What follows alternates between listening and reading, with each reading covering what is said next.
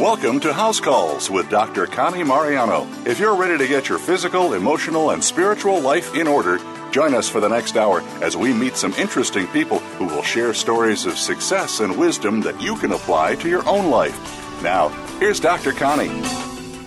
Welcome back, everybody. This is Dr. Connie for House Calls, and we are into the month of May. Boy, this this year has gone by so so fast. A couple things when I start off here. What comes to mind, usually, you know, I've got 30 days before the next show, and I look back at anything in the news or anything in my life that's transpired, and I have been bombarded over the last three or four weeks with various media inquiries and I don't know if you've been watching the press. There was a lot of news coming out of the White House Medical Unit, my old command, and news about uh, the White House doctor, which is something I was for nine years, as well as the VA nominee, which I was not, but I was on the uh, the advisory board. And I deemed or decided not to comment because I don't think it really helps nowadays. I think media is such nowadays that when I get approached by a reporter to comment on an ongoing issue, I think they know it, they have in mind what they want me to say, and I really don't want to comment. And I think there it's a very treacherous, difficult time now in the media, and, and I think because one of the reasons I have chosen to have a show of my own, because I can actually speak uninterrupted without anybody prodding me on and trying to move my words into fit any particular agenda. So really, uh, one of the reasons I like this show is because I. I, am my only sponsor, so this is really coming from me. I don't have people paying me to say what I say. I pick guests who are their own mind and don't have any political agenda or any issue.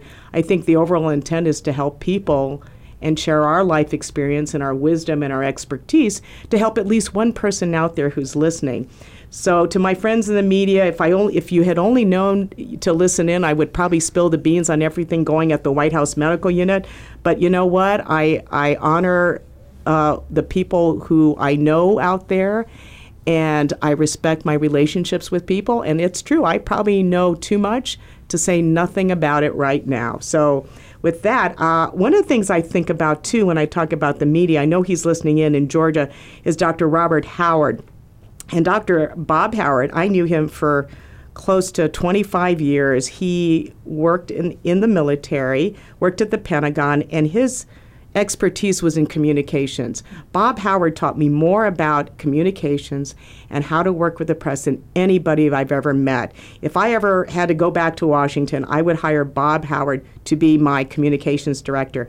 And one of the things he used to do, he would teach doctors at the CDC how to talk to the media and how to give the right sound bites. And he would do exercises in which the doctor would be ganged up by a whole bunch of reporters shoving the microphone into your face and saying, Give me a statement, give me a statement.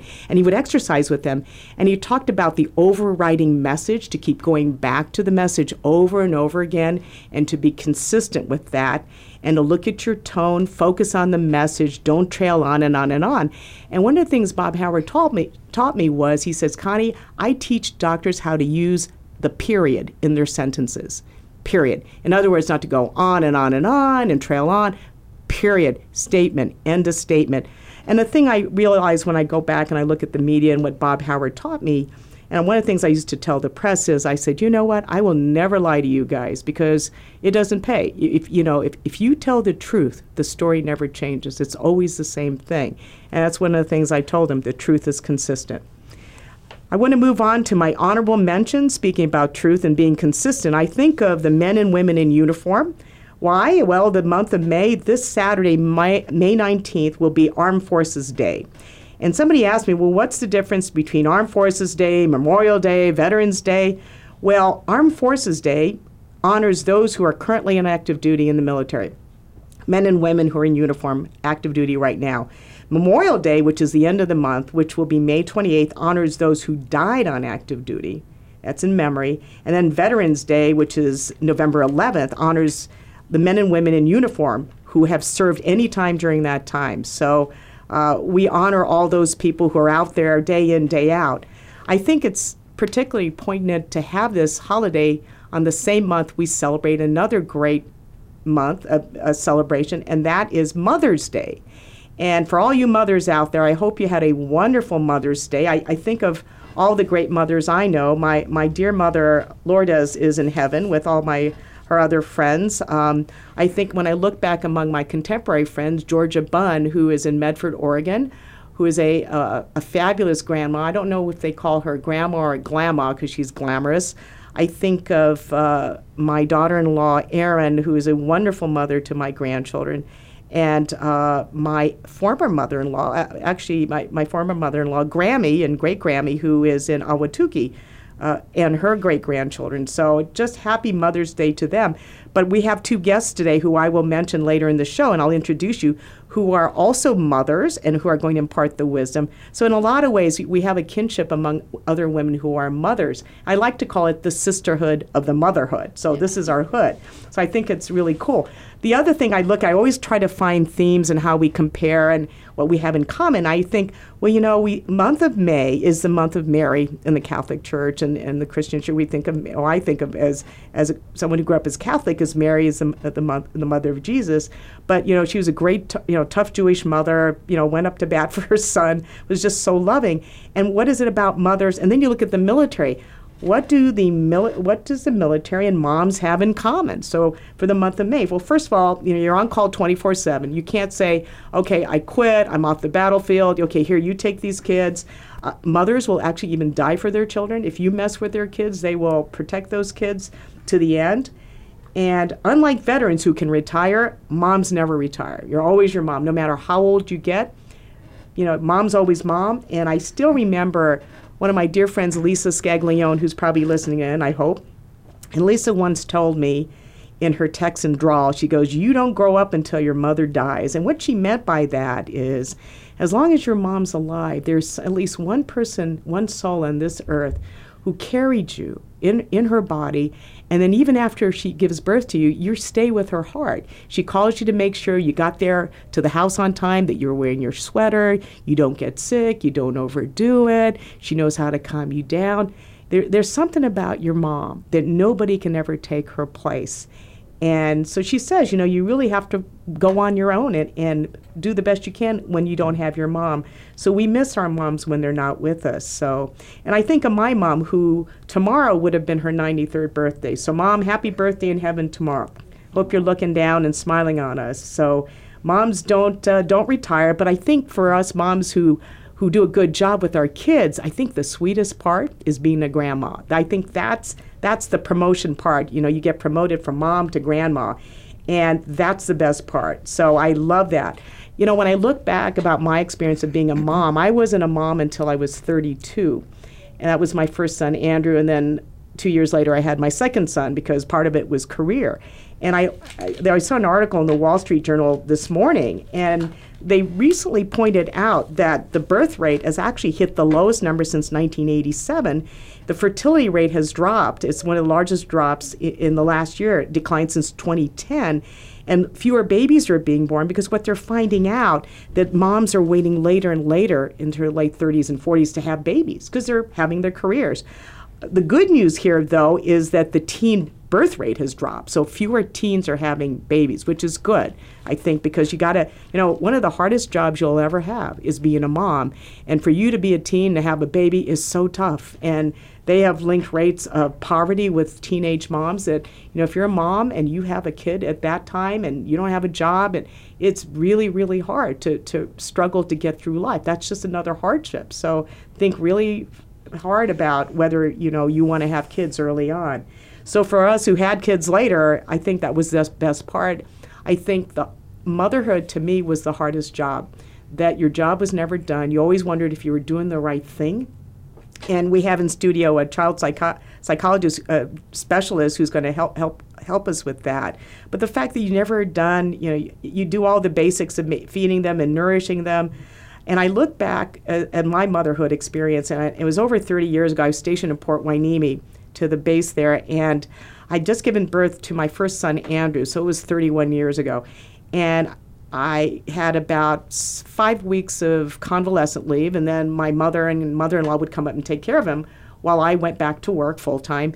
And I remember being in clinic, and I had a framed photograph of my baby Andrew. on my desk, and one of my patients, who was probably 85 at the time, he had uh, a lot of the hand deformities from rheumatoid arthritis, so his hands were very gnarled.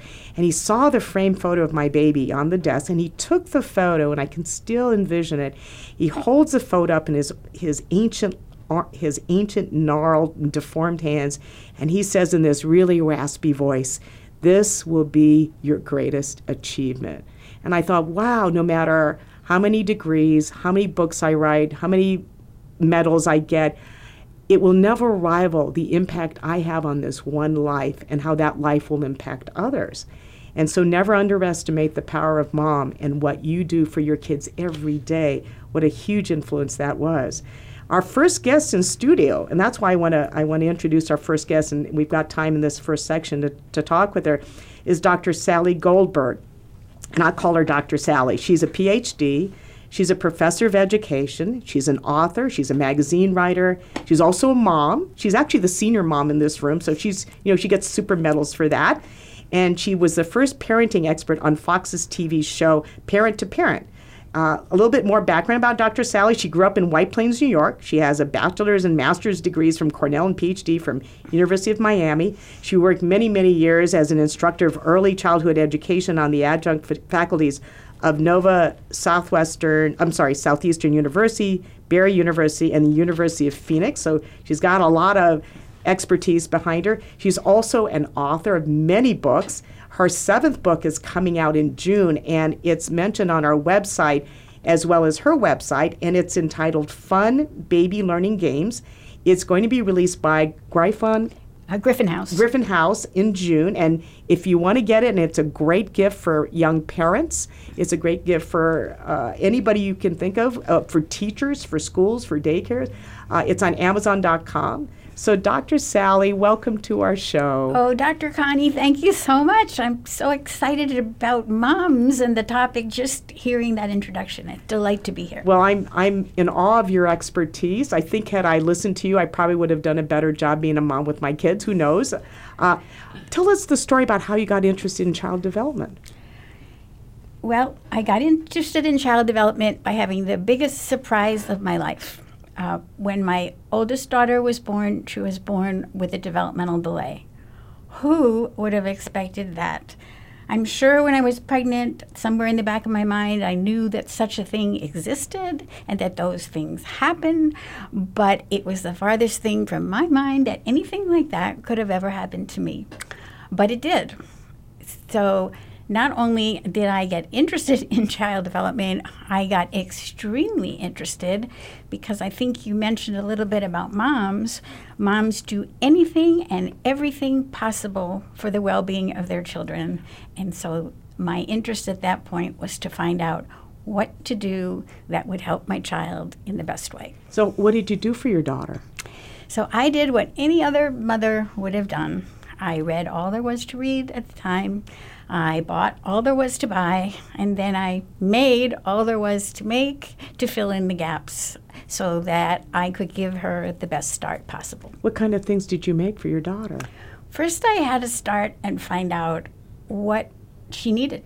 That's the basics. So I could see that she learned from interacting with things around the house. She played with cards and papers and plastic containers. I said, aha, what if I made her toys that would teach her the colors and the letters and the numbers and the shapes and even mm. reading by her experience of interacting with the toys? And it was so much fun and so exciting because there was nothing to lose, everything to gain. And that was my start. Wow. Were you did you have any encouragement from family or friends or other educators when you were doing this? Oh, that was the hardest part. Oh. Everybody really did not encourage me and said that probably with the developmental delay that there are limits and that I should probably not waste my time, energy, interest, and so on. But as you know, I didn't listen. Good for you. That took a lot of courage to do that. It took no. Let's oh. go back to the things you said about the mom.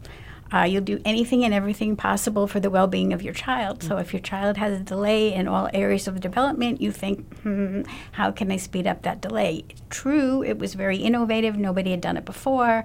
But when you get that power of the mom, you do it anyway. So tell us the impact, what you did making the toys, working one on one with your daughter. What kind of impact did it have? Well, what seemed to happen was that by the time she was two, because of those toys, she knew all the colors, the letters, the numbers, the shapes, and she was reading over 100 words. So she took the ball, and people started wanting to know how come she could do all those things. Their children were older, didn't know those things. What did I do to help her learn them? So there became some interest in what I was doing. And in reality, I had no idea what I did. I just kept doing because that's what you do when you're mom. And so one mother said, Look, if you can get those, uh, if you can, it, no, if I can get the mothers together, would you get some materials together so that you could teach us what you did with your daughter?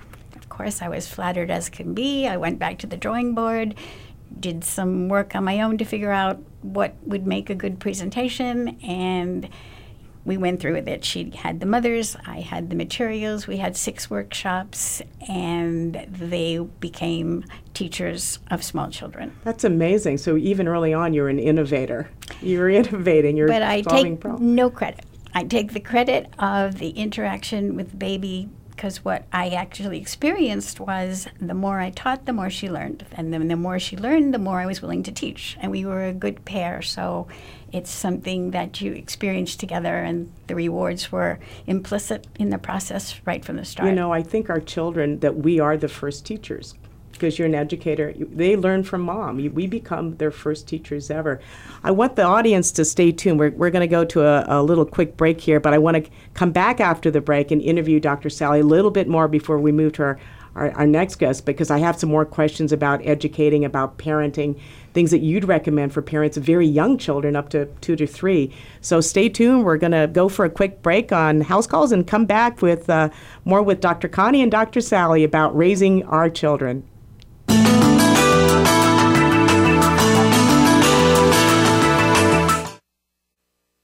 Become our friend on Facebook. Post your thoughts about our shows and network on our timeline. Visit facebook.com forward slash voice America.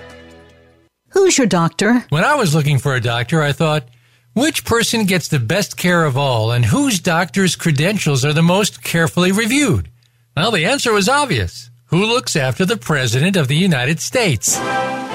My doctor is the doctor who has taken care of three presidents and their families. Dr. Connie Mariano. I've heard about her. She's board certified in internal medicine and has been practicing medicine for over 30 years. She was at the White House for over nine years and traveled everywhere with the president. Dr. Connie is available to me 24 hours a day, seven days a week by email, cell phone, or Skype. And when I see her in her private office in Scottsdale, she and her staff always treat me like I'm the president. I'm going to call her office now and join her practice. Dr. Connie Mariano. This is the doctor American presidents and their families have trusted with their lives, and I trust you with mine. For information about Dr. Connie Mariano's private practice, you need to visit drcmariano.com.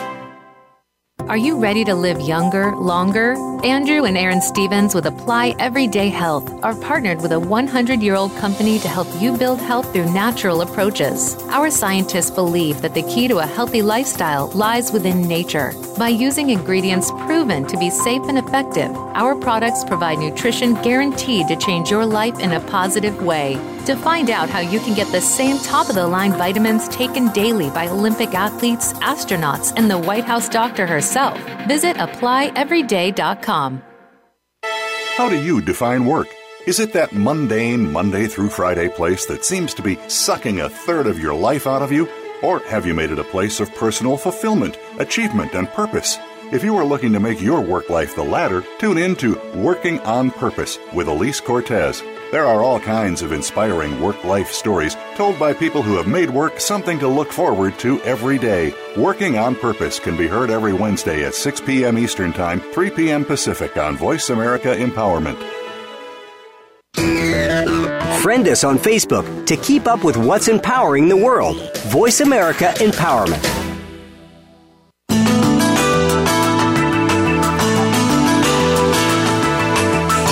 Tuned in to House Calls with former White House physician Dr. Connie Mariano. If you have a question or comment for our show today, please call in to 1 888 346 9141. That's 1 888 346 9141. You may also send an email to drconnieradio at gmail.com. That's drconnieradio at gmail.com. Now, back to House Calls with Dr. Connie. Thanks for returning. This show is all about motherhood, and it's probably the hardest job ever. It's more than more. I think it is. It's probably the hardest job because it's never done. You always wonder if you did a good job or not. And right now, we're we're uh, interviewing Dr. Sally Goldberg, who is a, a, child development specialist who's written. She's working on her actually soon to be released her seventh book about working with young children and baby games. And it, really, the inspiration was your daughter who was born with a developmental handicap. But you're sharing on the break. Can you talk to us more about child development and why tone of voice and, and the things you do early on? Because there are some theories that say, oh, it doesn't matter the first two three years, you know, as long as you get them old enough to at age three where they can look like they understand you, then you can you can influence them. Can you talk about the influence of the childhood brain and early on and the impact of parenting and, and the people around them? I'm so excited to be able to even talk about that subject because um, a lot of people play lip service to, oh, the first three years of development are very important, but then they really don't know why and how and how to implement that idea. And through the early childhood research, the um, signature piece of evidence about what's important for input for children in the early years is a high quality and high quantity of language. Uh, it's considered that children who have that in the first three years are then by age three predictive of being successful in kindergarten at age five. So when you say language, what do you what do you mean by that? That you talk to them? Is it you don't do baby talk to them? You you sing to them? You normal language is expected for children. Uh, but it's an, also an interactive process, so it's not something that you do in a vacuum. Uh, you're very connected in a communicative process. Mm-hmm. So you're always conscious of having a conversation that your child understands on the right level.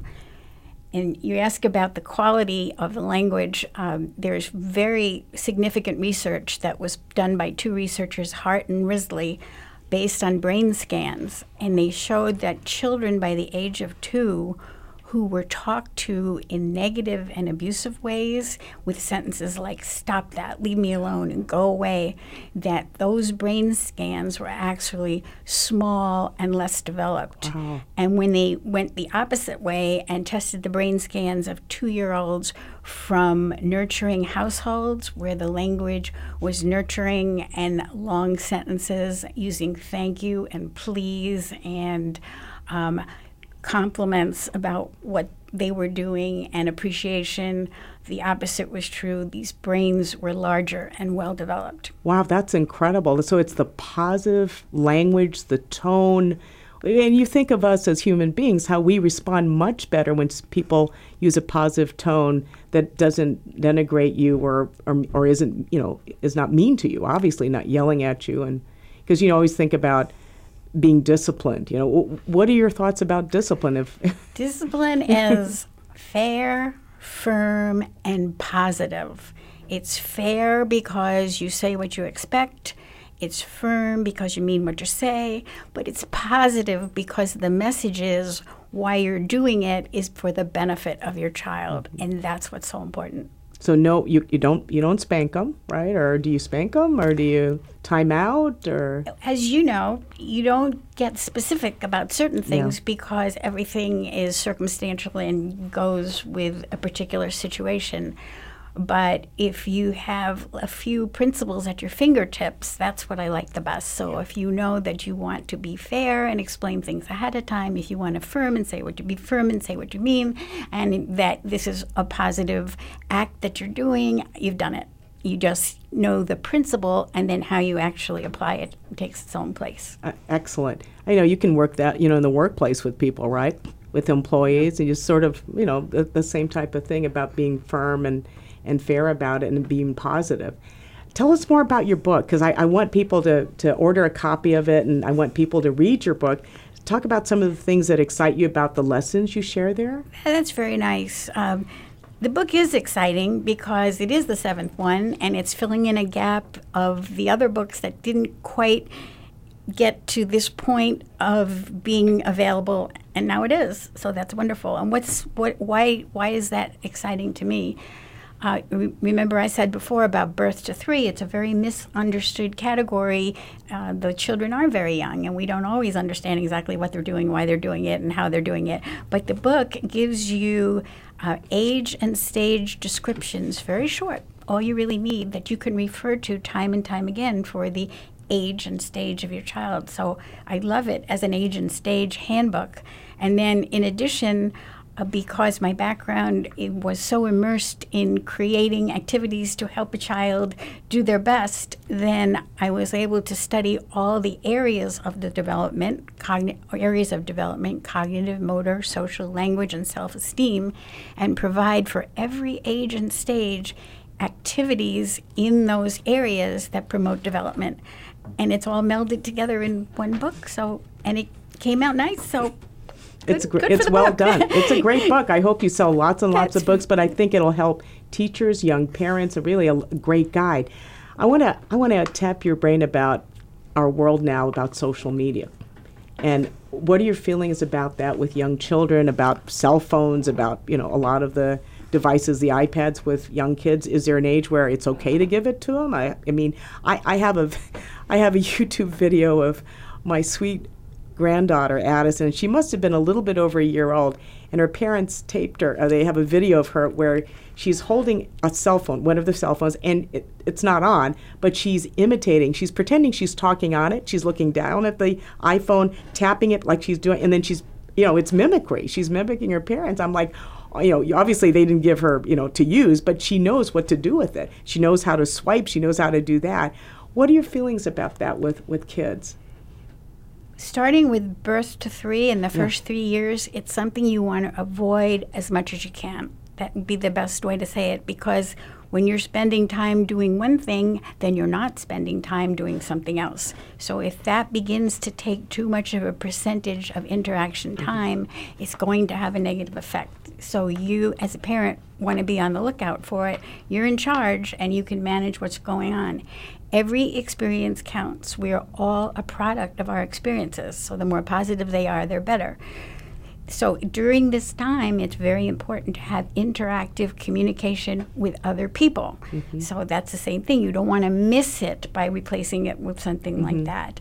Um, finger development, it's very important. Writing and coloring and clay and Play Doh and using your fingers because if you don't use them, they won't develop. And you know, maybe the best way to relate to something like that is if you ever broke your leg or had to be in a cast or some any part of your body was not able to function. Oh my gosh, what happened after that cast came off? Yeah, atrophy. It was atrophy. Right. And it wasn't. So this is the exact same principle for keeping that little one using all those areas cognitive thinking motor social social interaction which is includes emotional language and self-esteem. Just when i say that you know you don't want to miss out on any of that. So beware that's all. And there's no hard and fast rules but do your best to steer activities into interactive ways as much as you can because they'll be very valuable by doing that. You know it will be valuable by doing that. So in this room, I, you know, you're the senior mom. You, you have uh, your children are older than ours, so you've been mothering longer than we have among between me and Chef Chris here, who we'll introduce soon. What advice would you give to us about about raising about our children, about being a good mom? the best advice is no advice.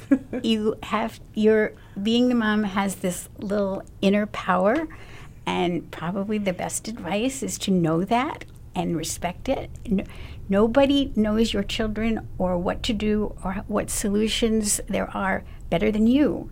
So maybe that's the best way to say the advice is that they may be doctors and babysitters and um, childcare people who have advice for you, but you need to take the advice, learn from it, and then be the leader because you really, in your inner self, know how to make the best decisions for your own children. Oh, listen to yourself, right? Because you're, you know, Yeah, mom knows. Well, thank you, Dr. Sally, for you being here today and sharing your book. And I encourage folks to go online to purchase Dr. Sally's book. It'll be out in June. And it's Fun Baby Learning Games by Dr. Sally Goldberg. So stay in the studio here. I'm, I'm going to shift gears to our younger mom here, Dr. Chef, uh, actually, Dr. Chef Christine Krueger, who I've known actually for what, three to four years now? Yes. And I met her at a holiday party about four years ago. Mm-hmm. I, a friend of ours was having this lovely party of like 100 people, mm-hmm. and it was catered. And I was in the kitchen and I was devouring the food, and I was so totally impressed by it. And I turned to a good looking gentleman who was carving the beef. I said, This food is amazing. Uh, who, who's, who's the cook? He says, That beautiful uh, brunette over there, she's the chef, Chef Christine Krueger. And I'm like, How do you know? He says, Well, she's my wife. So that was her husband, Steve. But Chef Chris is a professional chef. She's a caterer in Arizona for the past eight years. She graduated in 2010 from Scottsdale Culinary Institute. She specializes in dinner parties, cocktail events, birthdays, and holidays. And she caters my parties. She does a wonderful job. It's the only time I actually have fun at parties because I don't have to run around with my hair on fire, yelling at everybody and trying to do everything. I can actually enjoy the food, enjoy my guests, enjoy the moment. And what's nice is she cleans up afterwards. So it's like the, the best thing.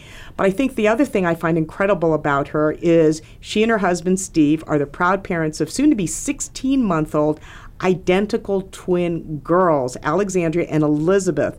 And if she has any free time at all, I ask her, What do you do in your free time? She says, Oh, we love to take the girls on outings and we spend time outdoors. I said, You actually have you have free time. And so right, before I interview her, I'm going to give you her contact information. If you're sitting out there salivating, saying, I need to hire as a chef, uh, go under her website. It's mentioned on our website here in Voice America. It's www.cuisinechefchristine.com.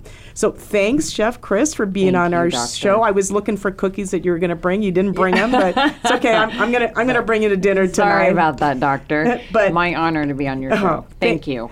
But I'm going to ask you the first thing. You know, what I knew when you were having twins, uh, you you shared that news. What was the biggest surprise about motherhood to you? Oh, I was very uh, shocked when they said there were two. And then when they said they were identical, I was even more shocked because they said, now you're going to have to go to the doctor all the time and uh, make sure that they're growing correctly and everything like that. And we were very blessed, um, excited. Twins don't run in our family. And then we found out that identical twins is when an egg naturally splits. So that was just a, a blessing from the Lord. And we were very grateful. And um, I've uh, had a huge shift in my perspective. I loved listening to uh, Dr. Sally just now because I'm trying to glean from what she says and teaching my children since they're only 15 months old and they're growing, and I, I see how they're growing. Um, and how they're learning each day. I get the pleasure of staying home with them a lot, and I do have a nanny that comes and helps me, but I still get to see them and, and, and their mental development. So, What surprises you about your twins in particular? Um, I, I hope this doesn't sound bad, but I think they're incredibly intelligent already. Um, they're very smart, very uh, lovable, kind, sweet. They love to smile and laugh and play, and um, they've gotten really great with meeting new people. At first, they were a little scared, you know, and apprehensive when we'd have guests come over and friends and things. But now they've just really blossomed, and they're they're so beautiful to me. I'm I'm They very are. grateful. They're absolutely beautiful. Thank you. But we talk about their personalities. Even from the beginning, you talked about theirs identical, you know, DNA identical, Yes, but personality-wise, different and, and, and still same yes uh, but there are differences elizabeth is the more strong-willed um, can be more dominant personality elizabeth is you know more strong-willed in that way just wanting things her way but then alexandria is more sweet more uh, mild-mannered happier a lot of times she's not as serious as elizabeth of interesting. But Mm-hmm. then in the process of this, you know, you still have your full-time business. You're a Correct. mompreneur. You're Yes. working full-time. You got your own business. Yes. You're catering. You're doing parties. Yes. How long did you work until you had them? Uh, I literally worked up until I had them because I had a scheduled C-section on a Monday, and I worked and catered a dinner party on Friday. so I was very busy. I was huge, and uh, uncomfortable. But I pushed through, and thankfully had them healthy, and they were they were fine. We went home after a few days in the hospital, and right to it. Wow. And then I was catering two weeks later. You never rest, do you? Not much. Not much. But you love your job. I love what I do. I really love serving people. I love being with people, and um, I love creating great meals. I, uh, you know, I've been doing it eight years now, and I want to continue doing it as long as I can. I tell my husband I want to do it until the phone stops ringing. So, I'll just keep on doing it as long as um, the business comes, and it's a great job to have that doesn't tie me to an office, and I can have flexibility. Was there anything that prepared you for motherhood? Ooh, not really. I mean, when going back to what she said about uh, no advice being, you know, you know as the mom, my mom gave me tips and I, and and you know things, and I did read books and you know all of that, and I read a lot of twin stuff. But once you do have them, it changes, and um, you know your um, experience with them changes too, and just growing and learning together. And my husband had never been around children many, much, you know. Um, his family lives in another state, so he didn't um, have a lot of experience with babies. So it was a really eye opening experience for both of us. How much sleep did you get? None. we had to hire a sleep coach. Oh, what do you mean a sleep coach? We had a professional sleep coach come into our home, um, a sleep consultant for the babies, and we had her for two months where she would come in at night at 10 p.m. and then she would stay till 6 a.m. And she helped us train the children and trained us how to get the children to sleep through the night because we weren't. They were on opposite schedules. Wow, that can really, it makes a huge difference. One quick question before we go to break, Chef Chris. What advice would you give moms out there from what you've experienced so far? Oh gosh, love your children and um, be uh, just like Dr. Sally was talking about, kind, positive. I do see the difference if I'm having a bad day or if I'm frazzled, as opposed to if I'm taking the time to be patient, kind, loving, Yeah. gentle to them, um, knowing that I'm shaping how they're growing and learning, and um, what I say does matter. Oh, that's well said. So stay tuned uh, for more on Dr. Connie's House Calls. I'm with Dr. Sally Goldberg and Chef Christine Krueger, and we'll go to a break and then back to see us.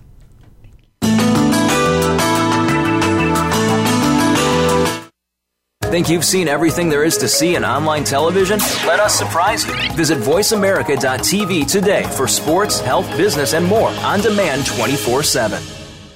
Are you ready to live younger, longer? Andrew and Aaron Stevens with Apply Everyday Health are partnered with a 100 year old company to help you build health through natural approaches. Our scientists believe that the key to a healthy lifestyle lies within nature. By using ingredients proven to be safe and effective, our products provide nutrition guaranteed to change your life in a positive way.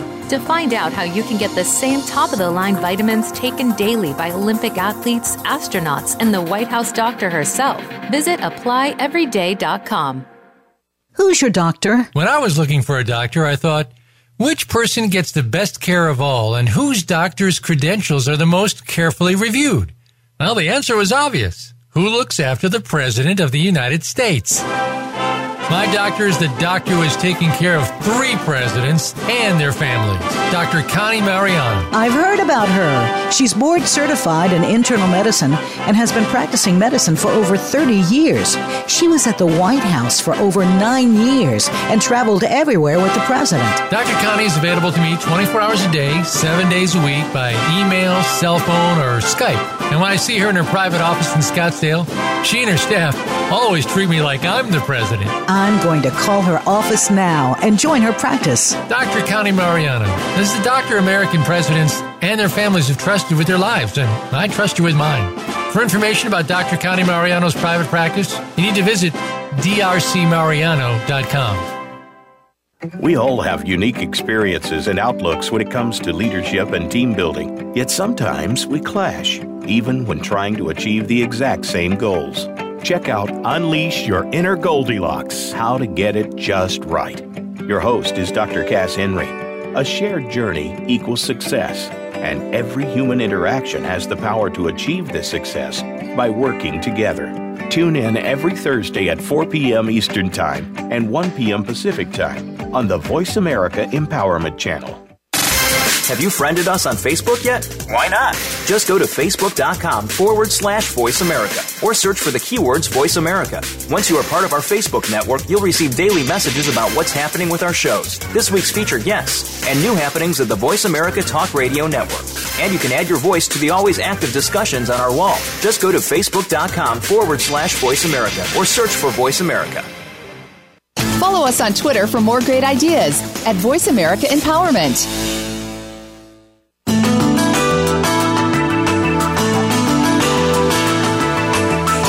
Tuned in to House Calls with former White House physician Dr. Connie Mariano. If you have a question or comment for our show today, please call in to 1 888 346 9141. That's 1 888 346 9141. You may also send an email to drconnieradio at gmail.com. That's drconnieradio at gmail.com. Now, back to House Calls with Dr. Connie. Thanks for returning. We're having a great show today talking about mothers and the impact of mothers on our lives, especially early, early on. And Chef Chris was sharing a, an anecdote about how, you know, she talked about her two beautiful twins who are about almost 16 months. And I said, Well, what did you observe about them? She said, They're so smart. They're so brilliant. And uh, Dr. Sally, can you comment about that that behavior or her behavior about an attitude about her girls? I would love to, Dr. Connie. When I heard her say that inside, I'm going, yes, yes. And so much about mothering is natural.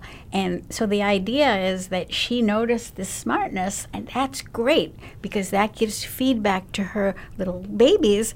Oh, they're smart. Then they feel smart, then they act smart, and then she notices it again. And that's the interplay of positive development. And then you could see why positive interaction is so powerful. It truly is. Mm-hmm. How do, so you know you hear all these programs about baby Einstein and all the things. What do you think about the the other educational tools that are out there? It's unfortunate that that gets emphasized so much because development, as I said a few times, is cognitive, motor, social, language, and self esteem. So all of those are necessary. So just reading letters or knowing numbers is so limited, but reading letters and knowing numbers and being appreciated for it and then wanting to read more letters and more no more numbers, that's what it's all about. So it's a total environment that's involved. You know, I'm curious. You talked about your daughter, who is the inspiration for your work. How is she doing? My daughter's doing terrific. Um, what I decided to do with her on the more adult level was give her lessons in different things that she could excel at. So maybe there's some areas where there is difficulties or there are difficulties, my idea was not to pay attention to them or not to reinforce them by this idea of interaction and go for some other areas that other people never thought about. So with art lessons, she became a little bit of an artist. And with all the other language interactions and uh, lessons, she loves to read and write poetry. And then, in addition, because she herself knows what she's overcome, she also acts as an advocate. And she likes to speak with others and inspire others about overcoming their difficulties to achieve as well. Now, when she was growing up, you worked with the medical professors, the pediatricians. Were as they, I'm sure they were very amazed at the progress she made, and they go, "What did you do? It's incredible." But for parents out there who are struggling, who are working with with other physicians and specialists, advice you'd give to them if their child has disability? Like disabilities, just um, show the abilities as much as possible. You made me laugh about those kinds of things because yes the neighbors noticed what she did. Even the eye doctor noticed what she did when she was two years old and he wanted to give her the special uh, baby eye test and i said no you don't need to do that. You need to use the regular letters. And there she went at two years old using the same eye chart that adults do. Wow. and nobody else did that. Because you believed in her, you kept kept going. and believing in your child is so major. You know, right uh, your child will think of themselves the way you think of them so if you believe in your child your child will believe in your, themselves and that's the biggest advice not the biggest advice there's so many so much big advice but that's a good Yeah. advice for interacting with but children But you know, I think as as a parent, it's the most exhausting job because it's never done. You know, and, I, and Chef Chris was talking about raising your twins, and you find you brought in a, a sleep coach to help you because your your babies wouldn't sleep through the night, and you got to sleep, but. What do you What do you do? I mean, isn't it overwhelming? Uh, it's got to be. I mean, all the things we do. What do you do for that? It's it is overwhelming and it is hard, and it's fine to acknowledge that so the only thing that I can add to it can't take that away because if you need to have a sleep coach, then you need to have that because that's something you need to do. But you can always know that you are playing a role all the time and you can be adding positive input even when other people don't think you're doing anything. So uh, it's like the principle of when they're developing small, so your baby is starting to crawl. Well, you can notice that and be excited about it. Well, if you're excited about it, then they get excited about it and they do it more and better, and development grows and grows and grows. If you don't do that, it actually does slow down a bit because they're not getting that positive interaction from you that's saying you are noticing it and you think it's good. And then the baby says to themselves, Well, if they think it's good, then I think it's good too. And I really feel good about this. And then that self esteem development. And as your daughter grew, you know, she goes through, you know, the, the, the twos and then into elementary. And then did you see any rebellion in high school? How was that with her? Same as with everybody else. else. And then I have another daughter too, so mm-hmm. I have something to compare it to. And all those difficulties are the same and, and they're there. But I did know from this early beginning that the emphasis on the positive was going to be her, be her best um, help. And that continues on today to give her the areas of uh, areas of strength where she can succeed and do well, and that goes a long way into helping the whole process. Uh, were you close to your mom? Because I'm always interested about relationships with mom. Are you were you close to mom growing up? What kind of mom did you have? My my mom was a teacher, and my mom was very educated, and I am so thankful for all the things that I learned from her and understand. And I'm not sure how to answer the question about closeness. Um, I am as close to her now as I possibly could be now that she's passed away and not with us. And I value every single thing that she taught me and every single input because I think it went with that saying that I said before, she was fair, she was mm-hmm. firm, mm-hmm. and she was positive. Right. And I knew she was positive because I knew in no uncertain terms that she loved me. So maybe it was a different style mm-hmm. that she had, but now I respect her totally for having it, and I feel free to have my style and yeah. do mine in a different way. Chef Chris, how about you and your mom? Yes, I'm very close with my mom. I'm an only child and my parents are neighbors. We bought our house to be neighbors with them on purpose because I did want to be able to have a lot of communication with her, see her a lot. And we bought our house before we got pregnant. We were newlyweds, and then um, when the we got pregnant and the kids came along, my mom has just been a godsend. She comes over and does bed and bath at night when I'm working because mainly I'm doing dinner parties, and so she comes over and um, it's been really nice to have her there. And then they love Grandpa, and they go over at least once a night, uh, once a week for one night, and spend the night there. So my husband and I have a date night, and it's nice. It is important. I think a lot of people, as we talk about a job that never ends, you have own, your own little village of friends, mom and True. dad, your in-laws, anybody you can recruit. I know my my uh, my son and his wife. They have really close church friends who have mm-hmm. children the same age, so they share that and they help with babysitting. So anybody you can do to bring into your own circle of friends to help raise them. Mm-hmm. But I think so much the value of positive reinforcement, the voice you hear, because I work with a lot of patients who struggle in adulthood with emotional issues and a lot of times I'll ask them they'll have negative self-image and I'll ask them whose voice do you hear mm. and a lot of times somebody will say it's my father's voice or it's my mother's voice that says I'm not good enough. And it's just sad. Way back then, something was implanted in their mind and reinforced over and over and affected how they felt about themselves. That that so shows you how powerful the childhood the childhood experience is. that it can reach people into their 70s or 80s who still struggle with something that was said to them or the attitude they had about their parents early on. I think that's that's amazing because the psyche is a certain age. Just because you're 70, you know, emotionally you're still that little kid running around in in, the, in that family. So what a powerful thing it is to, there to is amazing research that was done in the 1990s by the Carnegie Commission, a multi-million dollar study to find out why we had so much crime and violence at the time. Mm-hmm. And they thought they were going to find out because of what happens to teenagers and young adults and all kinds of other bad situations.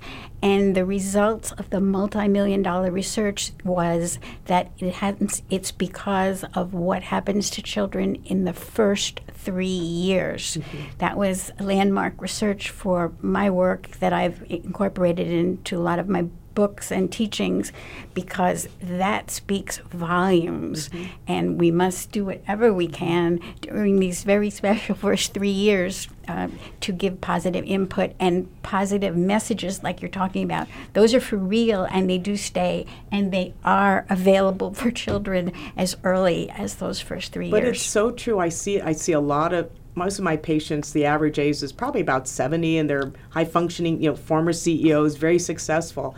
And I have that blessed relationship with them that I follow them for many years so they can let their guard down. And the, things that I've seen with alcoholics and for substance abuse, and sort of that woundedness, that when you really dig deep in, there's that little child in there that's been wounded.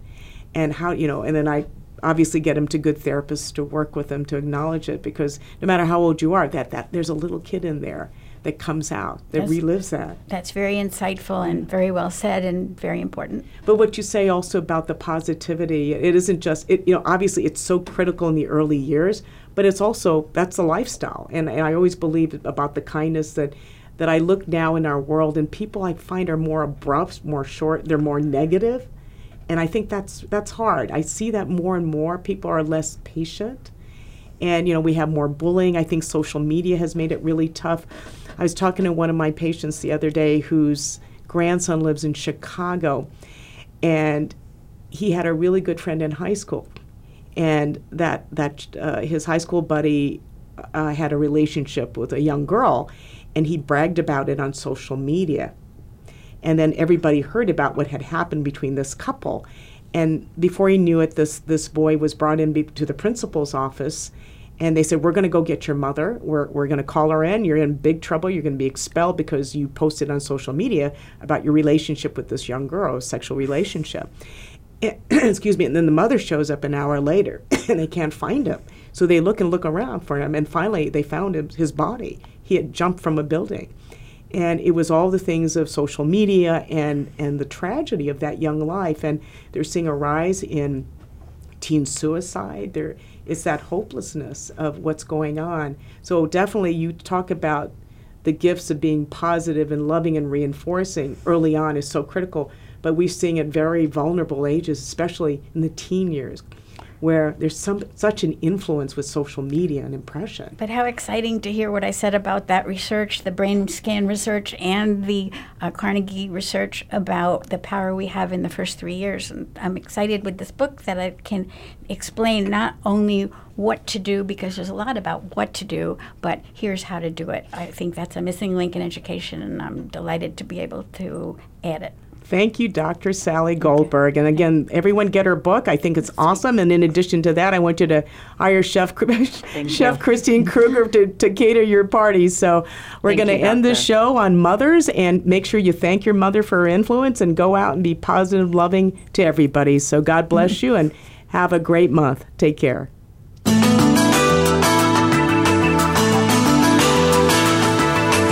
Thank you again for joining us this week for House Calls with Dr. Connie Mariano. We'll be back next Thursday at 7 p.m. Eastern Time, 4 p.m. Pacific Time on the Voice America Empowerment Channel. Have a terrific week.